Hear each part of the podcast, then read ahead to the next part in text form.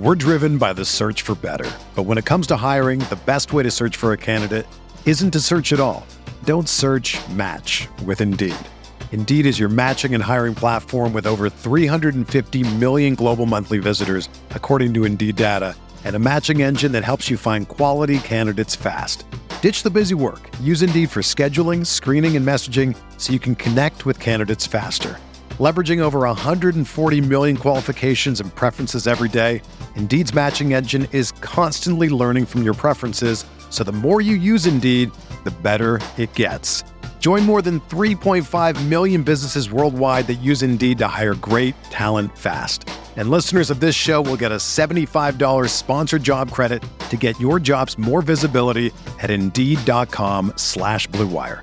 Just go to Indeed.com/Blue Wire right now and support our show by saying that you heard about Indeed on this podcast. That's Indeed.com/Blue Wire. Terms and conditions apply. Need to hire? You need Indeed.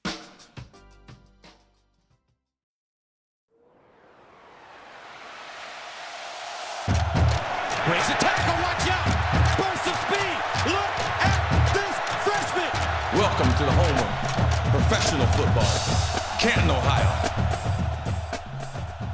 Hello and welcome to another episode of the College to Canton podcast. It is still the perfect show for any and every college football or NFL fan, and I am your host, Travis May, and you can find me on Twitter or X at @FF_TravisM, and I'm joined again by my co-host, Stefan Lako. You can find him at Stefan Lako, L-A-K-O, on Twitter. And if you're joining us for the first time, and many of you may be joining for the first time because something blew up on social media this week, and that was great. It was great to interact with a bunch of more of you than I usually do on a weekly basis. But if you're new, the College to Canton show is just really about the journey of the best football players from beginning to end, from high school recruiting to college to NFL draft to how they actually pan out in the pros. And so we break things down, pivoting back and forth between college football and NFL.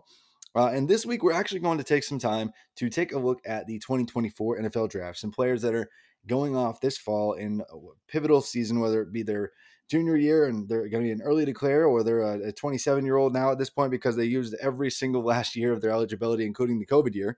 And they're going to be entering the 2024 NFL draft. And we're going to be doing it rather than, NFL 32 picks style. It's just going to be through a fantasy football lens like we like to do from here here and there. Going to do a 12-pick in each round, two-round rookie mock draft for fantasy football leagues, for dynasty leagues, that is. And it basically going to be a super flex format like we've done this before, where you can start multiple quarterbacks if you like, and also assume tight end premium scoring. But before we jump into that, Stefan, it's good to be back recording with you. We took a little bit of a break here, but we're back at it, and so it's good to see you. Yeah, man, it's good to be here. I feel great. I'm a couple days out of surgery on my knee, and so I've got some interesting medication cocktails going on here, but we're just talking about like these players who we follow their careers from college all the way to Hall of Fame. And it was only like 2 years ago that we were talking about Russell Wilson as like being on that trajectory, already had a Super Bowl, putting up big numbers, and now it's just a couple years later and he looks completely washed. We're watching the Broncos game right here. Like right now. Yeah, it's just interesting how quickly things can change in the NFL. It really is crazy. The wheels can seemingly come off at any point in players' careers. The NFL stands for not for long, and that is the case with many players. But we're going to get into some players that hopefully their careers are a little bit longer than than some of the typical busts might be. I'm going to be taking a look at some of these top college football players, and we're just going to alternate. I'll give you the first pick, the 1.01 here, and we'll go through 12 picks. Imagine this is a fantasy football league, and obviously Stefan and I wouldn't be just playing each other with 24 picks here. But we're going to get 24 names for you guys to put in your back pocket, or to add to your watch list, or to just kind of plan ahead and get into the process for rookie drafts already if you want to. Because I know some of you guys do that, but Stefan, with the first pick in the, I guess this is our technical first mock, the 2024 rookie mock draft 1.0. Who are you going to select? So I don't know what you were doing last Saturday night, but I stayed up awfully late watching a crazy triple overtime game. And it came down to, you know, in that third overtime, it's just exchanging 2-point conversions. And basically what the Trojans did was they rolled Caleb out to the right, and he just had to beat one man. And Lincoln Riley had faith in Caleb that he would be able to juke him out of his shoes. And sure enough, he did. And he just walked into the end zone, stuck up. But the dude is just incredible. He's got such great mobility. He can move around the pocket so well. He can run if he needs to. But he's also super accurate at all levels of the field. Caleb Williams, and I hate the term generational because I think we talk like about 15 players, and that's just not how math works. But I do think he has the potential to be very, very special in the league for a long time, and most certainly will be the QB1 taken, the number one pick overall taken in the NFL next year. Yeah, I don't like to overuse the term generational, but if somebody's going to be, that might just be Caleb Williams. We've talked about him for 3 seasons now, and at the beginning of his freshman year, he wasn't even the starter at Oklahoma, but he goes off down the stretch in the back half of the season and puts together like a 95th percentile year for any college quarterback, and he did so as a true freshman. He followed it up with just as an impressive or better effort last season, and he's on pace to have an even better year by most every measure this season. Like when I build a custom QBR every year to just kind of monitor and where quarterbacks are playing as opposed to like the average quarterback play across the entirety of college football. It's a 12 pronged model that I build every single week to kind of monitor and make sure our pricing kind of makes sense for Mojo. And, you know, it don't need to get into the details there, but he basically breaks it. Like he, in most years, and nobody's going to even be above like 100. It's supposed to kind of cap at 100 because of like how the distribution is built, but he's like over 110 right now because he's just off the charts in every measurable way. And so he might not be generational, but he also might just be truly generational. So I am really excited to see what happens with Caleb Williams, but he's been the first pick in the 2024 NFL draft and the first pick in everyone's fantasy draft for a while now. Any kind of format, actually. In single quarter, I would probably at this point in single quarterback leagues, consider taking him first overall. I know maybe Marvin Harrison Jr. is like the chalk pick there, but he's really, really close, if not up there. So 2 quarterbacks, you're obviously going that direction here. Second pick, it's a little bit up for grabs. Like, you know, between 2 or 3 names you could kind of throw up in this range. I'm curious to hear where you go right here because it's yeah, let's hear it. I'm going to go with Marvin Harrison Jr., wide receiver, Ohio State. And it seems like he has been consensus kind of mock drafted for months now as the second overall pick in the NFL draft behind only Caleb Williams. Olu Fashanu, Drake Maye, Jared Verse, Joe Alt, a few other guys, have seen some love with the second overall slot in a bunch of the mock drafts this offseason and early in the college football season. But it seems like this dude just looks like, he might even be better than his Hall of Fame dad at some point. Right. The year that he did just a season ago, putting up just bonkers numbers, even while sharing the load with some future NFL players around him. And he's got prototypical size. He's got amazing speed, and the measurables are going to be really impressive. I think once we get to the combine, like he's been in kind of like combine prep mode for over a year at this point, just knowing like he was going to come out this draft. And so I can't wait to see his hype continue to build because I think he is likely going to be the second overall pick in next year's NFL draft. And so it makes sense to me that right now, if we were holding the draft today, that I would take the safest projection to have that kind of capital at a position that holds its value for a very long time. So Caleb Williams, quarterback USC, Marvin Harrison Jr., wide receiver, Ohio State, to kick things off. And back to you, Stefan, pick 3. I think there are a couple of different directions you can go here as well. Yeah, but you know me. Last year, we started the hashtag DrakeMazing for a reason. And while Drake has had, he had a kind of a slow start to the year. In his first 3 games, he had, 4 picks and 4 touchdowns, like not a great start. But he's really turned it around. And I know Syracuse isn't the best, Pitt's not the best, but he absolutely dismantled those teams putting up over 750 yards in those games, throwing for 4 touchdowns and 0 picks. Drake Maye is back. He's going to have another big game against Miami this weekend, just further elevating his draft stock. I think Drake Maye is going to end up being a very safe play. He has that great size that the NFL guys like, but he also has, like, because he's white, people might say sneaky athleticism, but there's nothing sneaky about it. Like, Drake Maye can move really well as well. So Drake Maye would be my next pick. And, I would be tempted to take him as early as 102 if I did need a quarterback. But I obviously like your Marvin Harrison pick too, but I like Drake Maye a lot. Yeah, absolutely. And he kind of had a slow start in terms of his actual box score stats on the season, but he kind of cleaned it up this past week against Syracuse in a dominating win against them. It was like 40-7 or something like that. He had over 400 passing yards and a trio of passing touchdowns. So can't knock you for going that direction with Drake Maye at pick 4 because he's just he's just legit. He's just incredible, and I can't wait to see what he does at the next level as well. To me, he's kind of a lock to be the quarterback too, and for a while that's just been the case. I know some people have fallen for a couple other names, Shador Sanders being one of them. He's not even going to come out into this draft anyway. It seems like his dad's already kind of said he's not going to. And not that it's up to Deion Sanders to make that decision. But... I mean, it might be. We don't know. It might be. The dynamics there. But it seems like they were really trending in that direction, and knowing that Shador doesn't want to be second to anybody, even though he wouldn't even be top 5 quarterback this year. But we don't need to get into that just yet.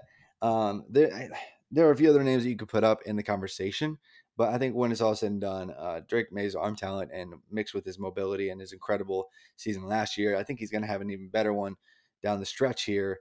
And North Carolina as a team is doing really well, so I think he's going to be in the mix to be in the Heisman race once it's all said and done. I know the slow start doesn't help, but he could put up some bonkers numbers and might have he can do it for North Carolina to kind of stay in the mix this year down the stretch. But after this, it's really tough because do I take a shot at who I think is going to be the quarterback 3 right now in this slot, or do I go with a player that I think is going to be a lock for top 15 pick at a skill position that is incredibly valuable in the tight end premium format? And to me, it's not close. And you, really? To me, it's Brock Bowers. Okay. Or nothing. Okay. You're making the pick for me, but I will do it.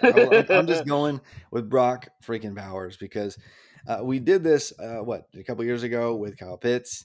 And I know we've been bitten on that. He has not lived up to the hype in terms of production on field. But as a prospect, he was phenomenal. And athletically, He was amazing. Brock Bowers is going to be an alien when it comes to his testing as well. And we've already seen him dominate since he was a true freshman, being one of the most productive tight ends in the country in back-to-back years at this point. And so to me, there's no question that he is the most elite tight end prospect in this class, and it really does rival Kyle Pitts in many ways. Once his profile is complete, I think we're going to look at them side by side and go, wow, man, if Brock Bowers and Kyle Pitts had been in the same class, they might have just gone 101 and 102 right. in some formats because they're just that freaking good. So Brock Bowers, tight end Georgia, he can just take over games. His production profile is insane. And I know this year he started off slow and didn't have to dominate to the extent that we had seen him do so before, but he's really connecting with Carson Beck. It has taken Carson Beck a few weeks to kind of get up to speed. It clearly did when just him find his stride and just get comfortable within the offense. But Brock Bowers now has back-to-back weeks of 120-plus receiving yards, 4 touchdowns over the last 3 weeks, and so he might put up even more insane numbers than he did last year. He's on pace now for over 1,000 receiving yards, almost 1,100 receiving yards in the regular season. So it could be that he has 1,500 receiving yards if they make it back to the national championship. And as a tight end in college at a position where they just don't produce like that in college, you do not see that ever.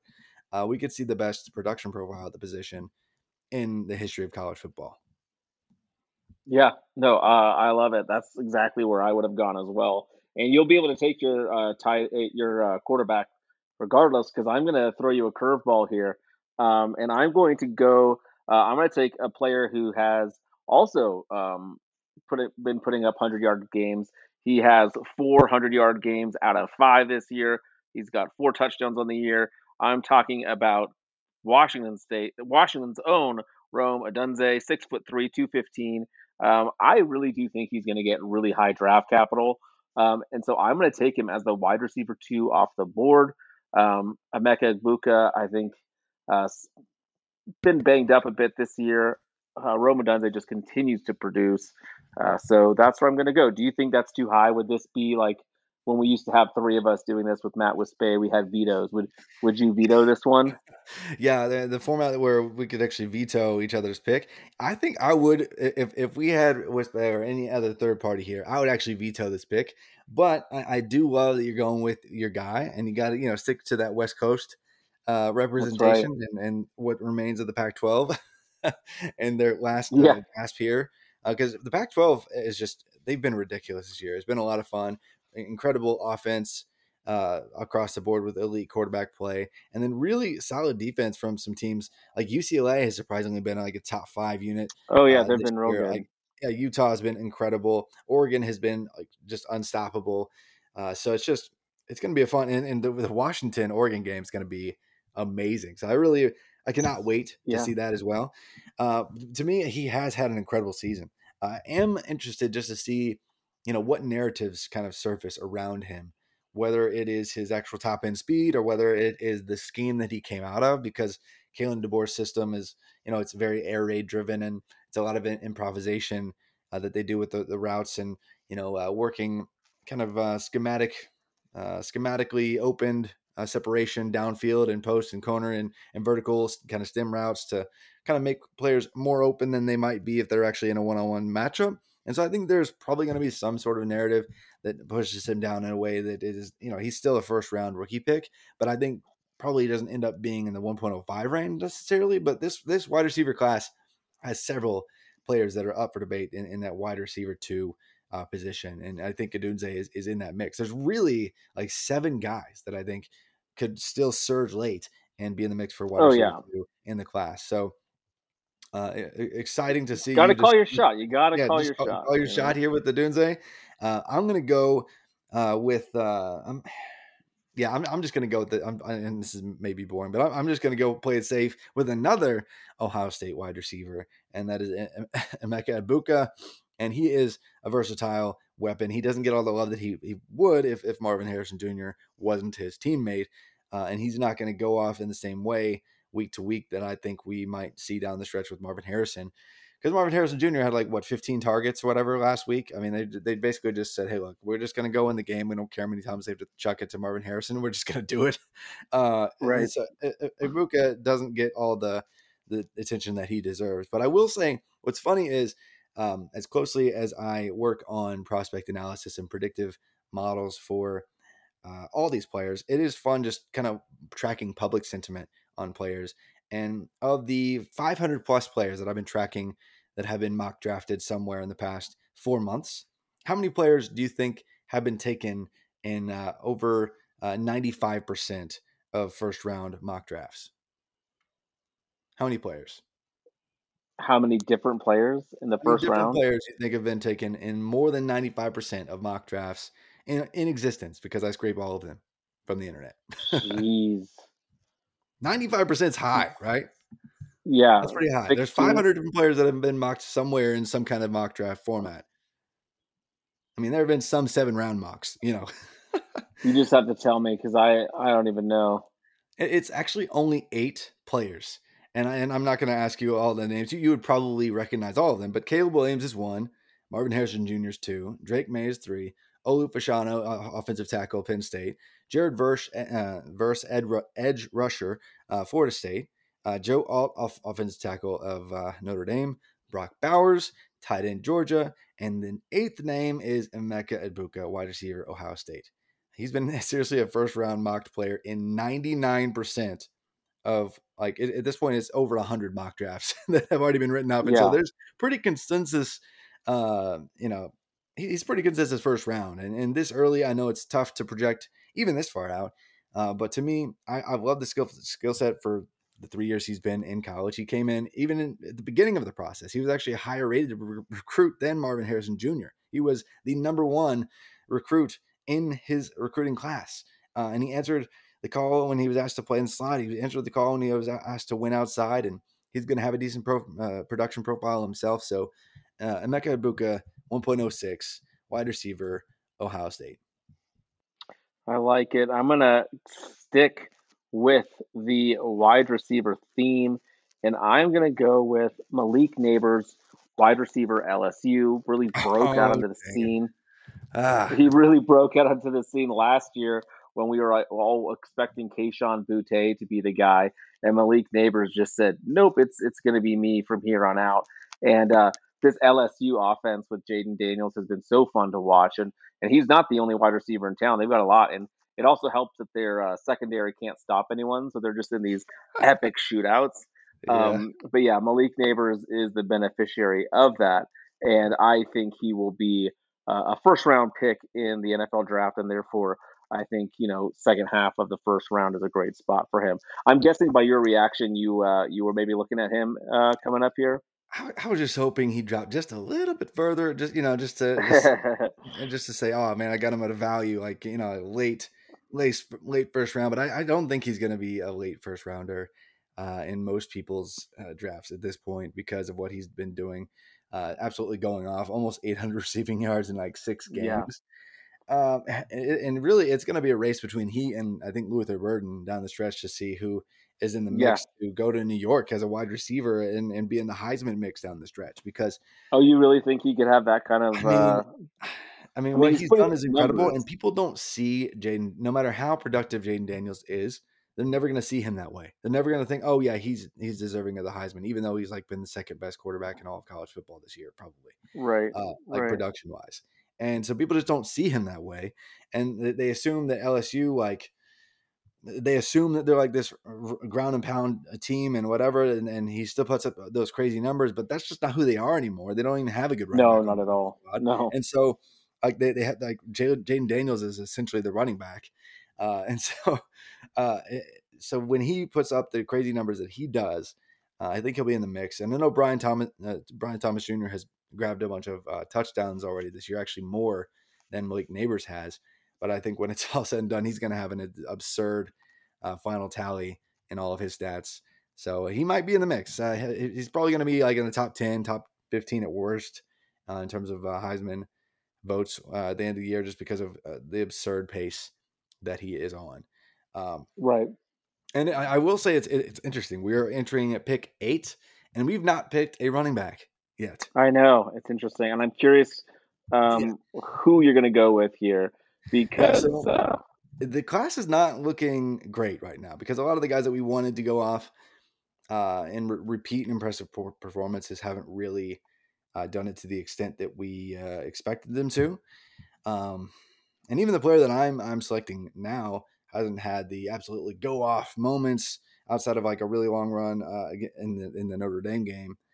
So I'm actually going to take TreVeyon Henderson, running back, Ohio State, but I'm not sure that we actually see a first round running back this year. We might see the first running back go, you know, around pick 35, 36, where teams start taking those players that they plan on being their feature backs at this point. And it's not every year that you have a Bijan Robinson or Jahmyr Gibbs that people think is just a locked first round type talent. And even Gibbs wasn't a locked first round talent. We knew last year that Bijan Robinson was that dude, but we thought, hey, there might not be any other first round picks, and there might not be at the position this coming year. And really, we're like, I think 3 years in a row now, we've only seen 3 running backs go in the first 2 rounds. So this is not surprising that the estimation is that we're not going to see a bunch of running backs taken early. But given how the season is going, among the names that we thought would be dominating, it's just been a little bit underwhelming. Braylon Allen has been sharing targets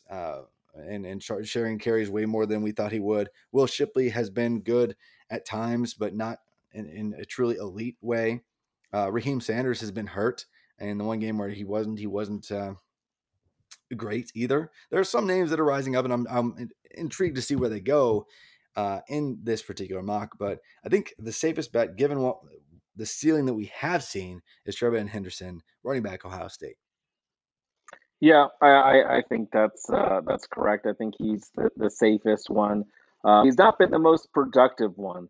I'm going to go with a dude who's just been crushing all of the Midwest and anyone that's in his path, and that's Blake Corum, running back, Michigan. You and I were both kind of on the Donovan Edwards might be better, but Blake Corum has really solidified himself as the RB1 and has done absolutely everything Michigan has asked him to do.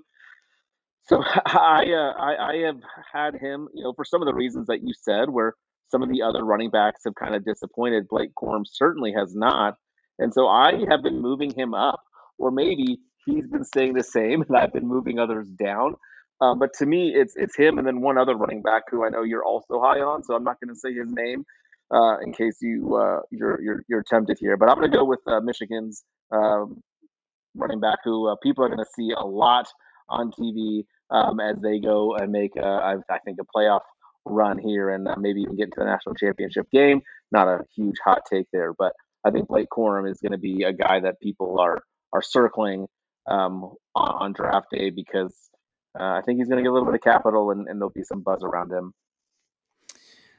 Nice. I am intrigued to see how he ends up testing, and I hope he stays healthy down the rest of the stretch this year. And I would love to see Donovan Edwards continue to succeed because he has not done so this early this season. When he's been given the reins to that offense, he's been unstoppable when he's given like a feature back workload. But when he's in this change of pace role, he hasn't been incredibly productive this year. So yeah, Blake Corum, not going to be in the Heisman mix like a lot of people thought last year, but he's going to be in the mix to be an early round pick at this point for sure, it seems. Given his incredible season last year, and now he's doing it again for a team that's probably going to be in the college football playoff. And, you know, his quarterback might be in the mix to, you know, win a bunch of awards down the stretch as well. And that's actually who I'm going to take with the next pick. And I'm kind of surprising myself that I am doing it because honestly, I like a couple other quarterbacks better. Just in this general. This would be my veto pick, by the way. That's fine. But yeah. I want to talk it through because J.J. McCarthy, when we break it down, and a lot of people are confused when I, you know, try to talk him up as a future NFL starter because we've seen the lows. He had some when he was just getting his feet under him as a starter last year. I every time I think about J.J. McCarthy struggling and, you know, his upside at the pro level, I think of his Illinois game last year. Because he just did not look like a pro quarterback. But that defense actually was kind of stacked with several future NFL defensive backs, one of which went in the first round, one went in the third round. There was a really good defense a year ago. And for the rest of the year, he kind of developed and became, you know, reaching at least the benchmarks that we like to see in terms of minimums to project early round capital a year ago. And then this year he kind of went and took it to another level. And I know it doesn't feel like that because he hasn't had to really go off and just put up bonkers Caleb Williams numbers because Michigan ends games by like, you know, halfway through the second quarter. Yeah. It's just like, they're just kind of crushing people's souls. But JJ McCarthy's actually wowing and being incredibly efficient as a passer and getting them there. Like even when the run game is not doing it, he's finding a way to will them to victory and just being incredibly efficient as a passer. Like this year, among every single stinking like draft eligible quarterback, like he's the number one in experience adjusted like EPA per play. Like looking at year three players this year, like there's a couple others like Dylan Gabriel's like in the mix, but he's like year five. Like Tyler Van Dyke was in the mix there for a second. He kind of struggled this past week at times. But he's year four, but year three quarterbacks are like early declare guys. Like he is the number one player in EPA per play. And you look at, okay, that's just one stat, Travis. Okay. Well, he's right behind Caleb Williams in total adjusted net yards per pass attempt. Oh, and he's ahead of Caleb Williams in experience, like adjusted, just like QBR. Like it's wild. Like down the list, whatever stat you want to choose. Like he's right there next to Caleb Williams this year, which is kind of blowing my mind. Yeah. Anecdotally, I like it because on my gambling show that I have, Ready Bet Action, where you graciously gave us some picks a couple weeks ago, we do a DFS show, and like Roman Wilson was like my dude, like the first 3 weeks of the season, because he was just getting touchdowns because J.J. McCarthy is a surgeon. Like, he has great accuracy. He has the mobility to get open. So while I gave you a hard time and said maybe it's a little bit early, I do think McCarthy ends up being a pretty safe bet because he has just, I do wonder, it's Michigan, so I always wonder if these guys are going to stick around for another year or something like that if they don't end up winning it and doing something crazy. He'll probably make just as much money as the quarterback for Michigan as he will in the NFL. So it's maybe not that big of a deal, but yeah, I like that pick. Yeah, man. It's fun. Flex, this is the QB3. So whether that's going to be Michael Penix or whether it's Quinn Ewers or Bo Nix or J.J. McCarthy, somebody's going to be in this mix. And I'm not necessarily even saying that whoever the quarterback three is even an early first round pick. I think what's most likely is Caleb Williams and Drake Maye are early first round picks. And then the QB3 ends up being like a late first rounder that goes to kind of like a more competing team or somebody who trades into the slot or something like that. And that's where we might actually see a quarterback drop to pick 10 in a super flex rookie mock draft situation. Because if somebody goes top 10, they're going to probably go before pick 10. It's just we don't really know who that is. But if they go early first round, they're going earlier than this in all of your fantasy football drafts next year in terms of super flex. So pick 11, over to you, and then I'll round out first round, and we'll go a little bit faster on round two. Yeah, so I'm just going to go ahead and pick him now just so that I can talk about him a little bit more before we go to our lightning round. And that's going to be Oregon transfer, Florida State running back Trey Benson. Do you like how I slid it in there to kind of throw you off? Trey Benson just came off a monster game, putting up 200 yards with 2 touchdowns on the ground. He has not had the opportunity to have a lot of carries so far. Like, he's only had his high mark is 14, but that's kind of just how the offense has been playing. I think he is an absolutely phenomenal talent. He has the frame. He's tall and he's 215. He can run. I know you're a big Trey Benson fan. I thought you might have already taken him by now, actually. Yeah, actually, Trey Benson, I think certainly is in the running back one mix. And that is largely in part due to the fact that the class has kind of struggled because he actually struggled at the beginning of this season. Oh, yeah.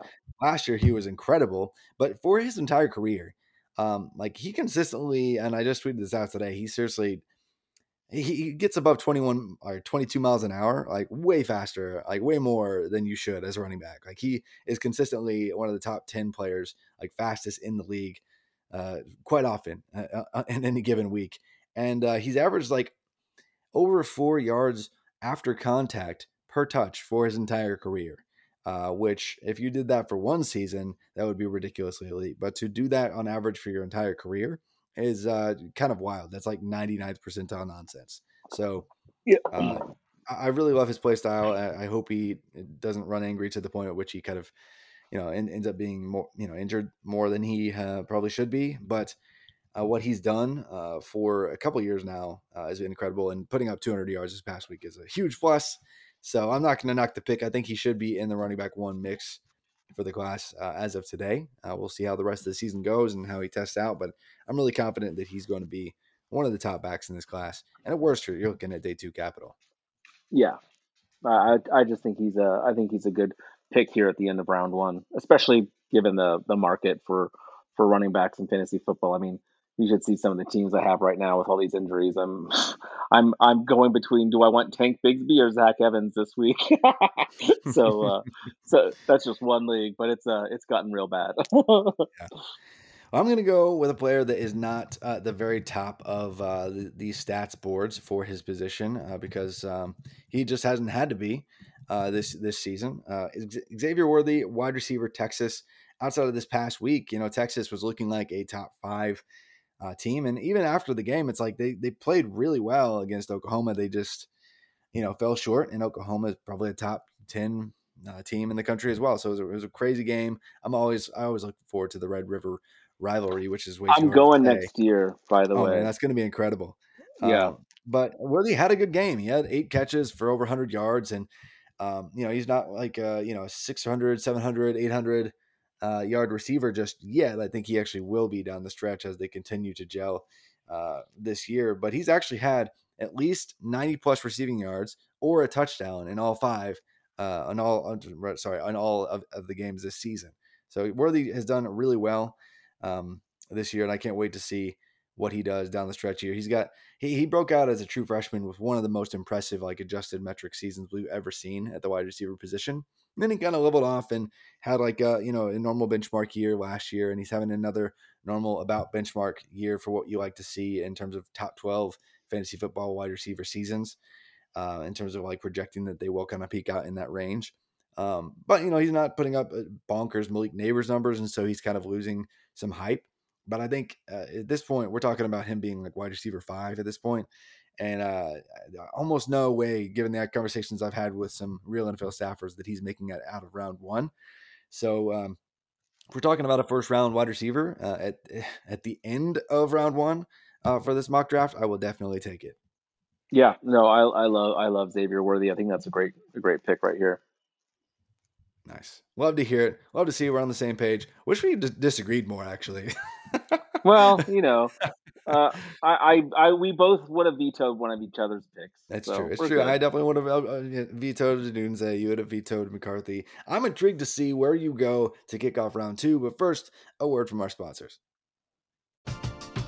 We're driven by the search for better. But when it comes to hiring, the best way to search for a candidate isn't to search at all. Don't search, match with Indeed.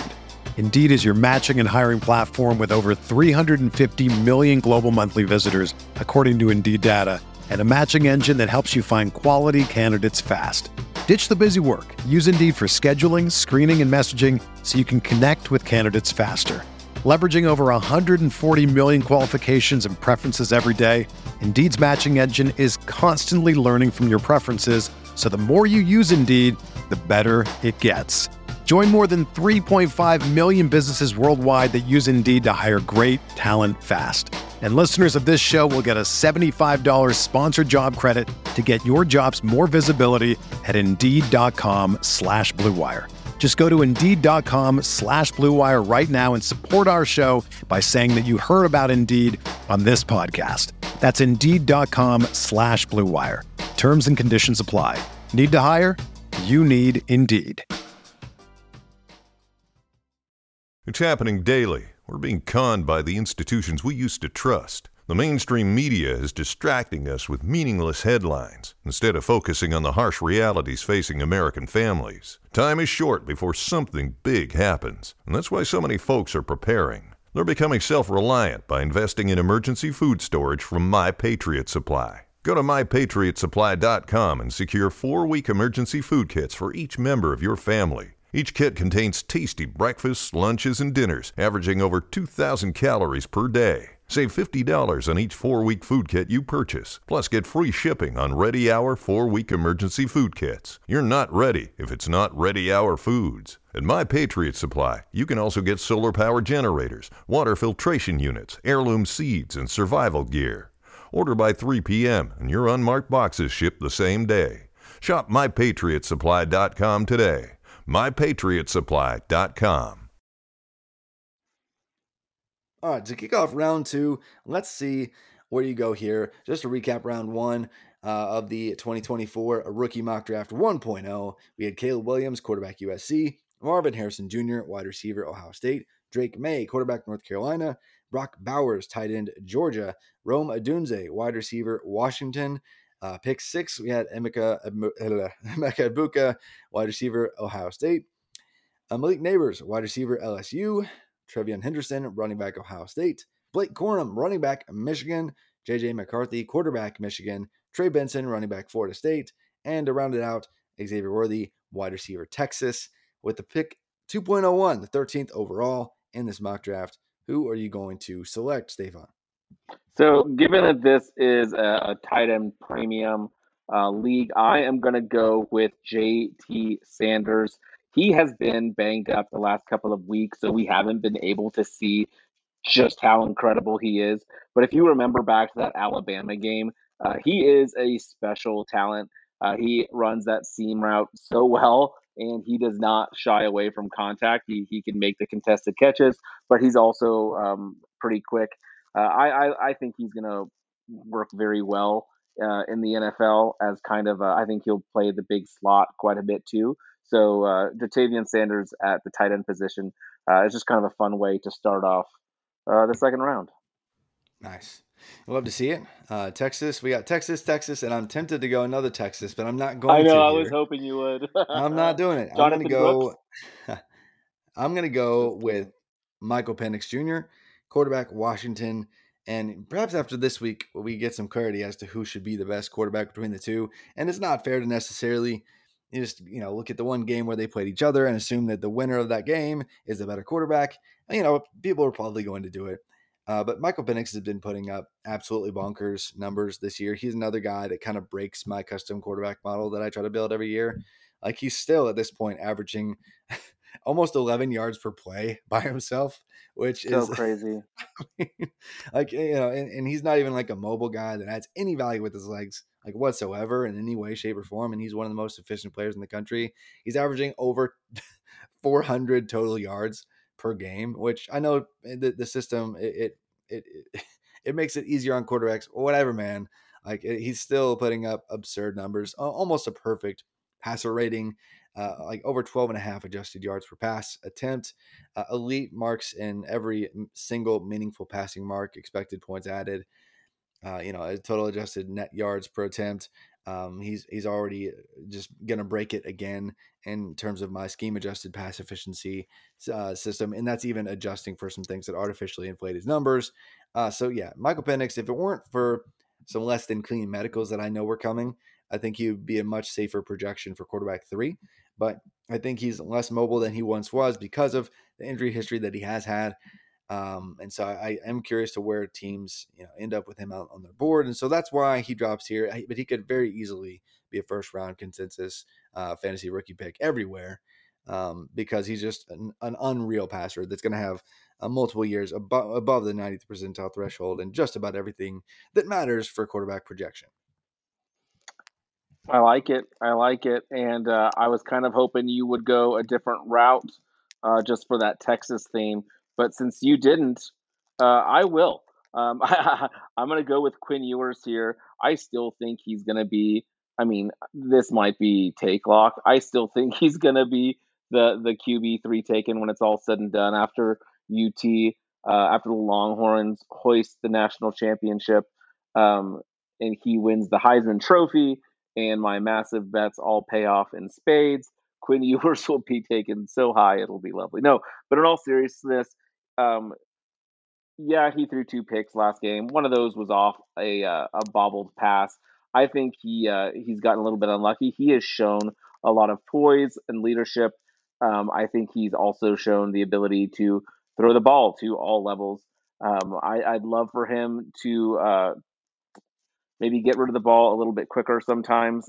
He's got that great offensive line, but I feel like sometimes he can rely on it a bit too much. But I do love Quinn Ewers here, so I will take him as is this QB5 now off the board? Yeah, 5 quarterbacks in the first 15 picks, but in a class that's very deep and old and experienced with really solid production profiles for the most part. We're gonna get pretty deep, I think, in a lot of these early mock drafts. I've seen a pretty silly mock drafts here and there with 8, 9 day 1 and day 2 quarterbacks. Guys, a message to all mock drafters: stop putting 8 or 9 or more players inside the top 100 at the quarterback position. I know there's a lot of good quarterbacks. Just don't do it. That hasn't happened in 30 plus years. So let's just quit. But and you can take Shador Sanders off already because we'll make that one. That's a freebie. Yeah, and just stop putting. I'm not even going to mention the names because it's just so frustrating that they're even mentioned. But all 5 guys that we've got out here have been consistently both mock drafted in this range and have profiles that agree with. Yes, they're probably going to be at the very worst day 1 or day 2 selection in this year's draft if they do choose to come into or declare for the draft this year. So I like the selection here at Ewers. The arm talent's ridiculous. So even if his production profile isn't perfect, the NFL is going to love what Ewers does at his pro day. They're going to love him. I the combine.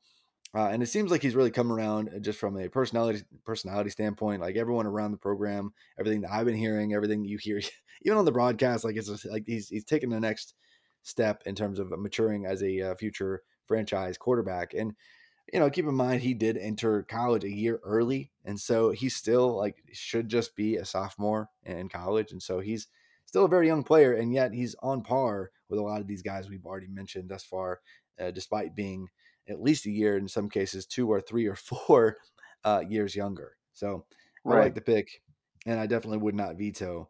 I'm going to go because we have not actually gotten to 5 running backs off the board. In fact, this is going to be running back 4 off the board at the 2.04 pick 16 overall. I'm going to go with Braylon Allen, a running back, Wisconsin. Back-to-back seasons with 1,200 plus rushing yards, not much receiving production to go with it. He still doesn't have a bunch of receiving yards this year for Wisconsin, but he has been used in the passing game more so this year already, averaging over 3 receptions per game this year. So I think when we look at his production profile down the stretch this year, he might not even match the 1,200 plus rushing yards, but his overall yards from scrimmage marks are going to be better. He is going to prove that he can actually catch some passes as he really wanted to do, and the scheme has required it of him this season with a new system, new coaching staff, new everything.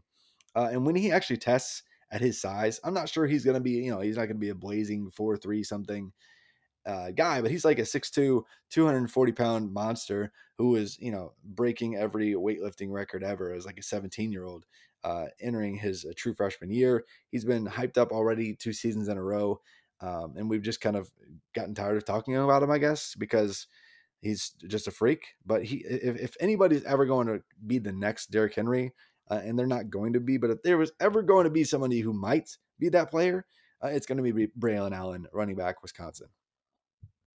Yeah, we both like Braylon, and I think we both were hoping to see what you were saying even more in the passing game with the new offense that they put in there.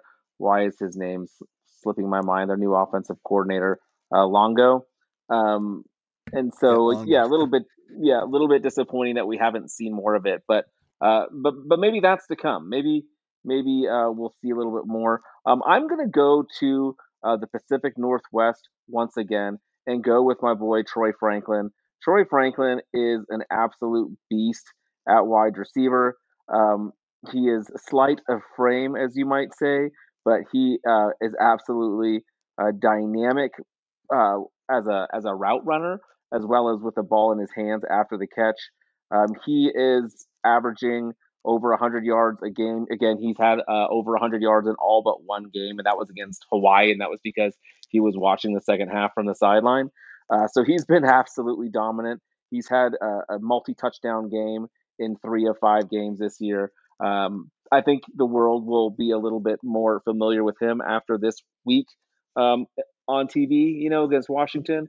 I think it doesn't do him a whole lot of favors that he is on the West Coast, but Troy Franklin's is the real deal. So let's go. Yeah, if you didn't make that pick, I was actually going to next.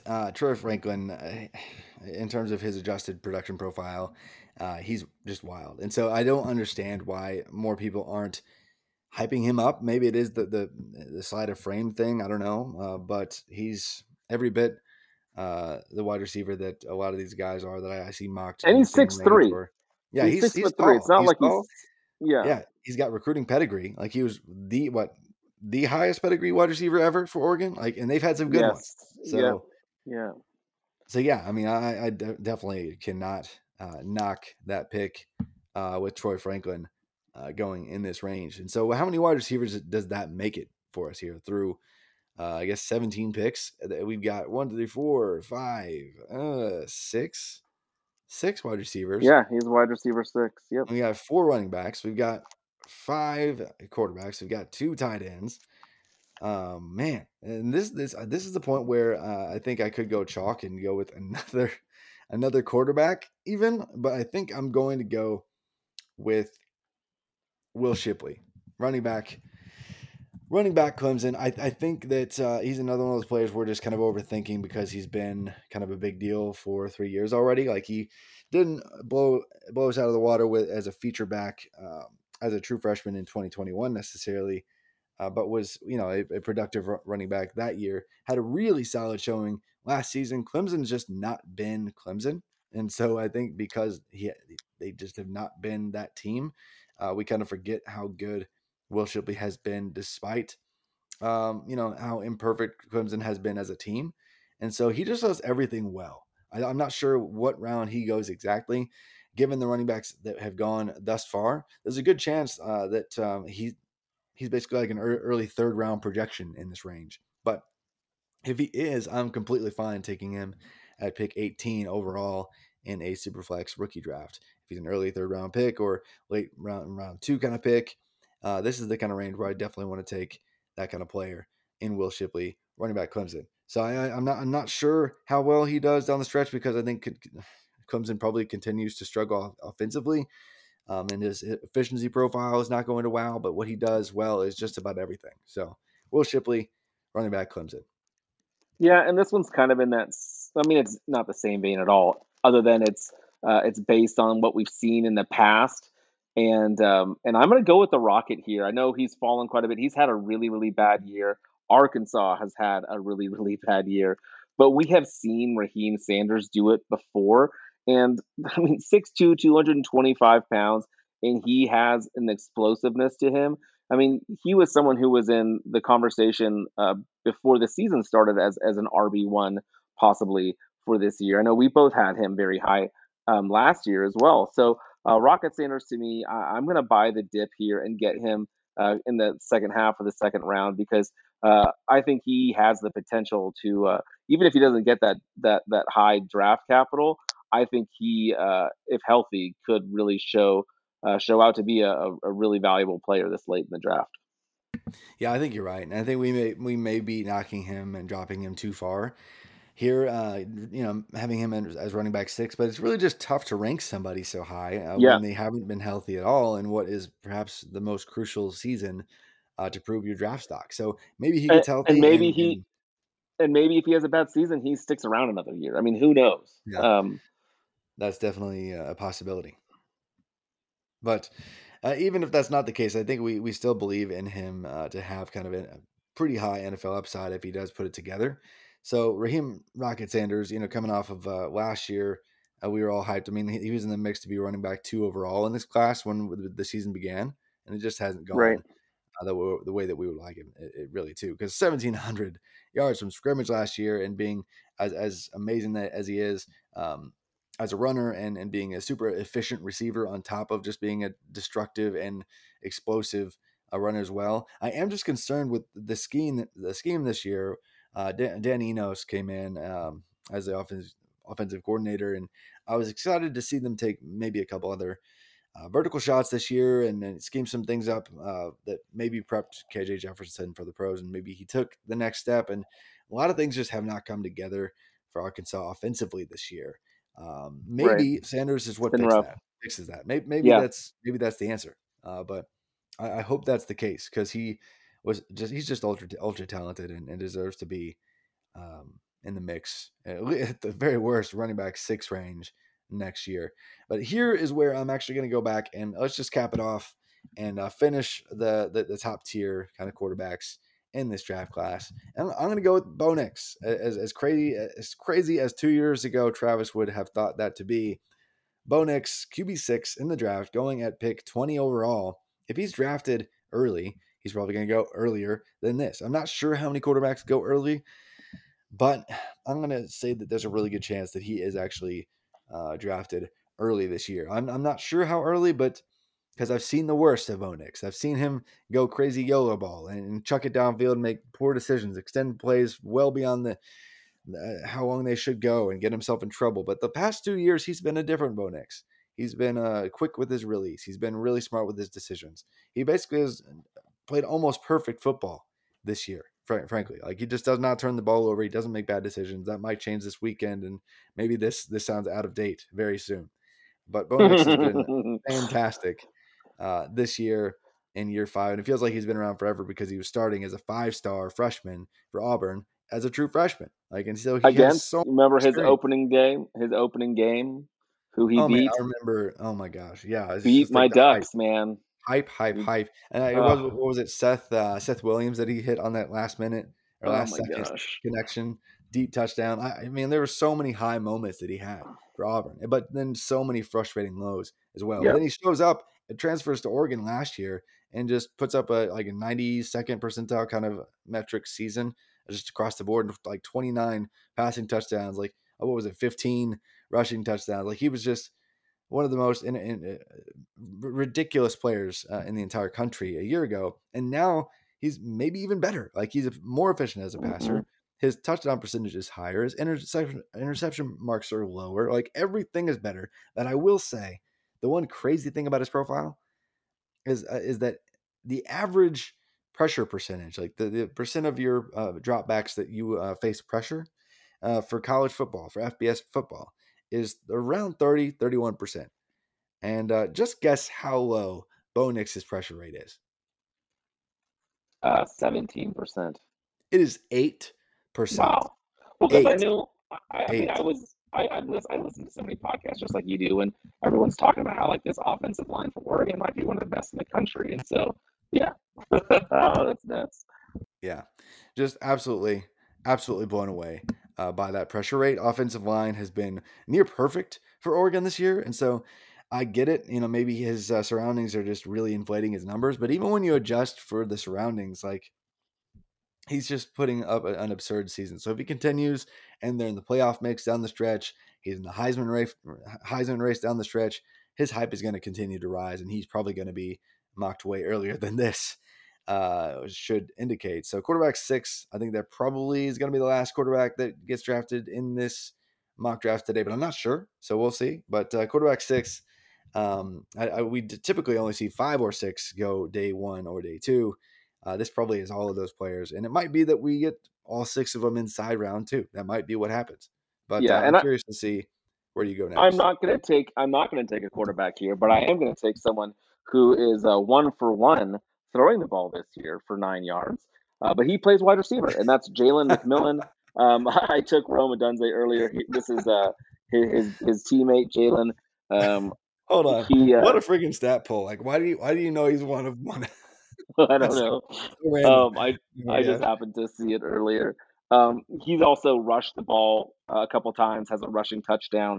He's Mr. Everything. Well, he is. He's not leading the team in any one stat. You can just tell he is a difference maker. Just that speed is so electric. Really love Jalen McMillan here. I think he could be have pretty sneaky high draft capital too. I mean, you were just talking about Penix's numbers.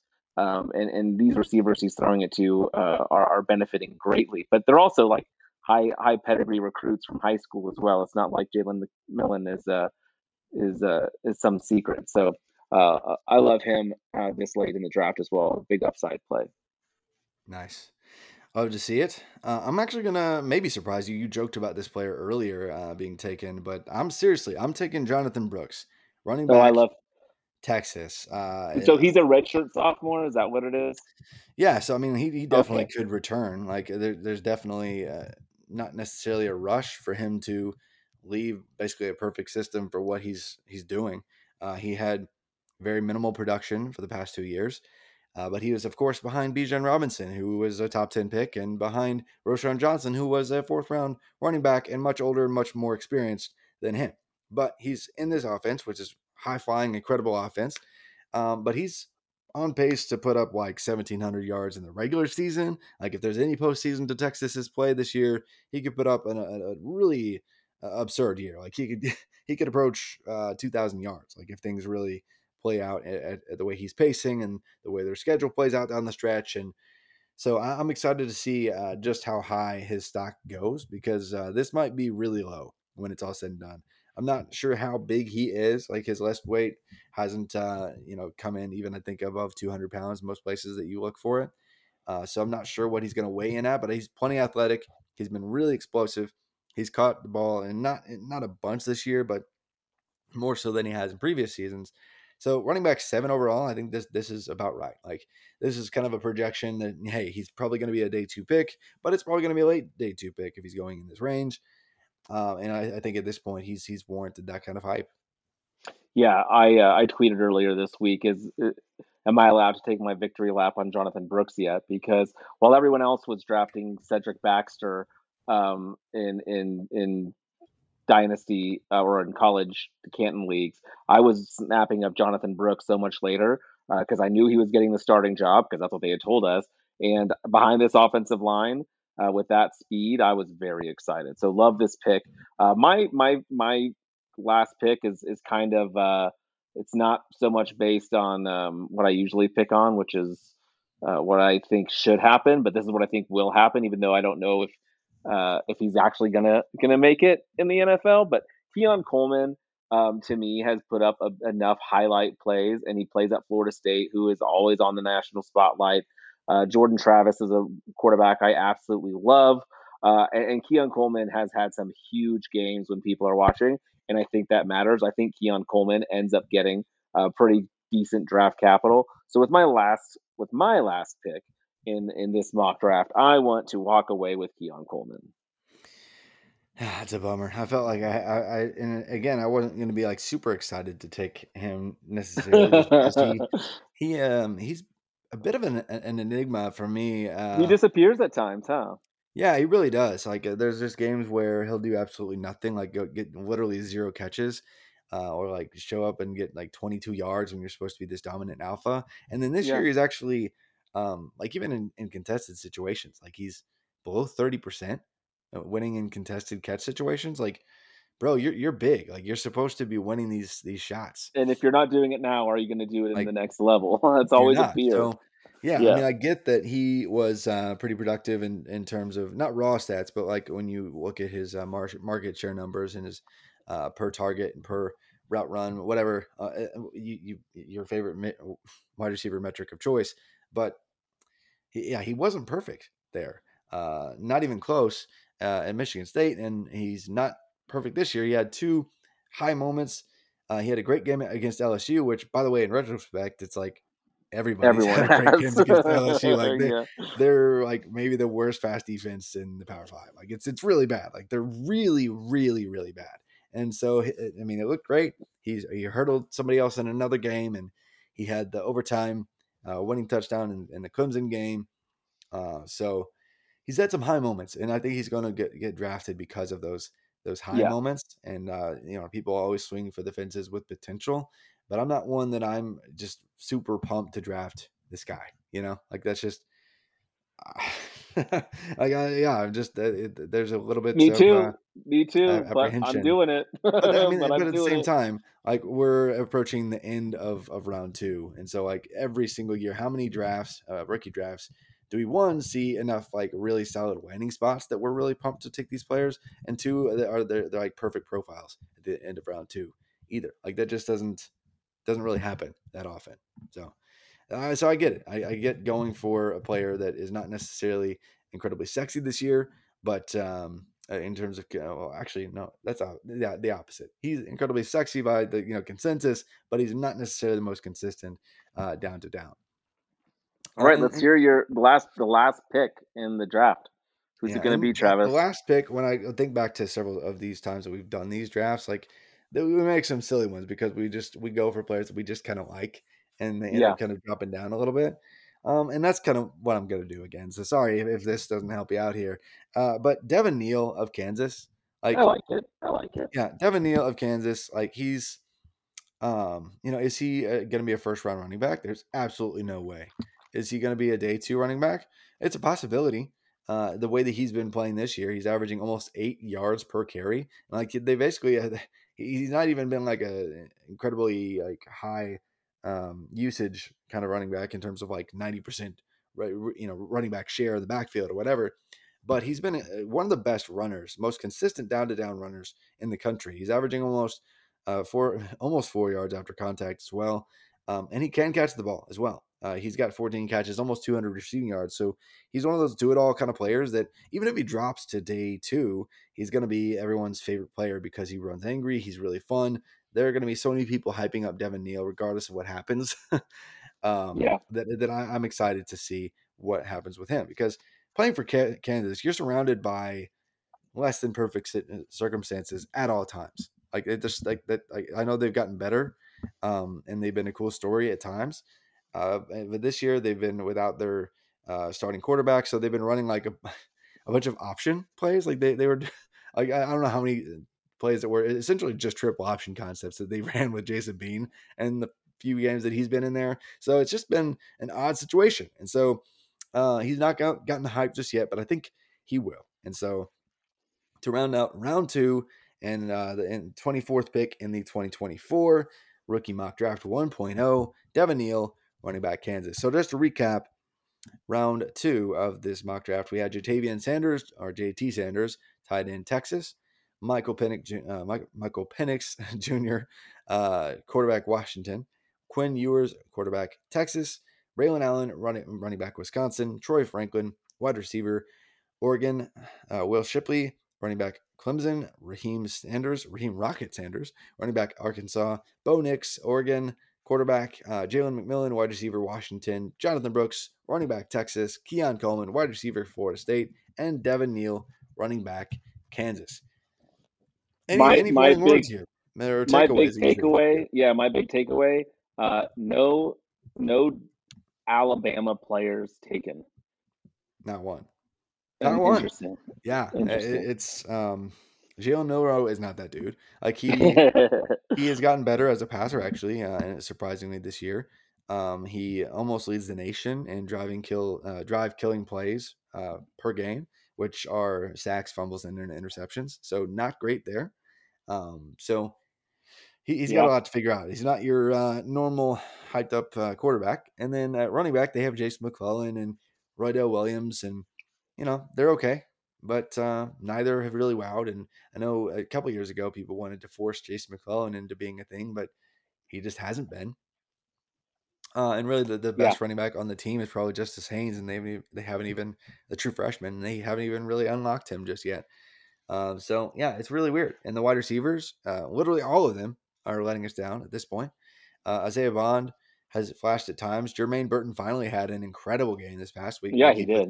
Puts it together down the stretch and rises up into this conversation. That wouldn't surprise me at all. He's kind of been hyped up at certain times, even when he was at Georgia. But man, like Malik Benson, people really wanted him to be a JUCO transfer like phenomenon for them, and he's not been that guy. Ja'Cory Brooks has been in Nick Saban's doghouse all year, to the point at which he won't even talk about it. Like it's really weird. Like, and they're just not having him on the field almost ever. So.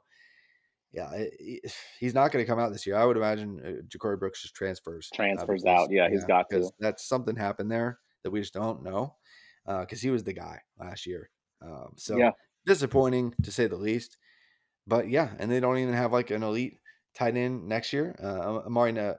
This year, Amari Black is actually really good. Like he's a redshirt freshman or whatever, sophomore, whatever, second year.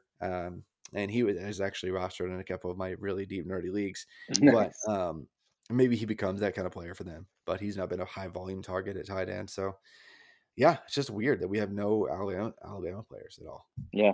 Crazy. But yeah, that's all the time I have. There are several names we could get in to today, but that's all the time we have for this episode of College to Canton. We'll get back into some NFL takes here soon. And, not just college players, but we'll go back and forth. So if this was your first time, please come back and we'd be glad to have you. And please leave a rate and review wherever you listen to podcasts. Find me on Twitter at @FF_TravisM. If you want to have any questions, feel free to DM me. They're actually open, which is great sometimes and not so great others, but please do reach out anytime with questions. We want to get it on the show. Stefan, you can find him at Stefan Lako, Lako, on Twitter /X, and feel free to reach out to any of us anytime. We just love talking football. But Stefan, any parting words before we go? Oh, no, just looking forward to another amazing week of football. Oregon, Washington, let's go Ducks. And we've got some CU Friday night, Friday the 13th at Folsom Field. So it'll be a fun weekend. Yeah, it's going to be a blast. But until next time, you guys, enjoy football season, and we'll talk soon on another College to Canton podcast.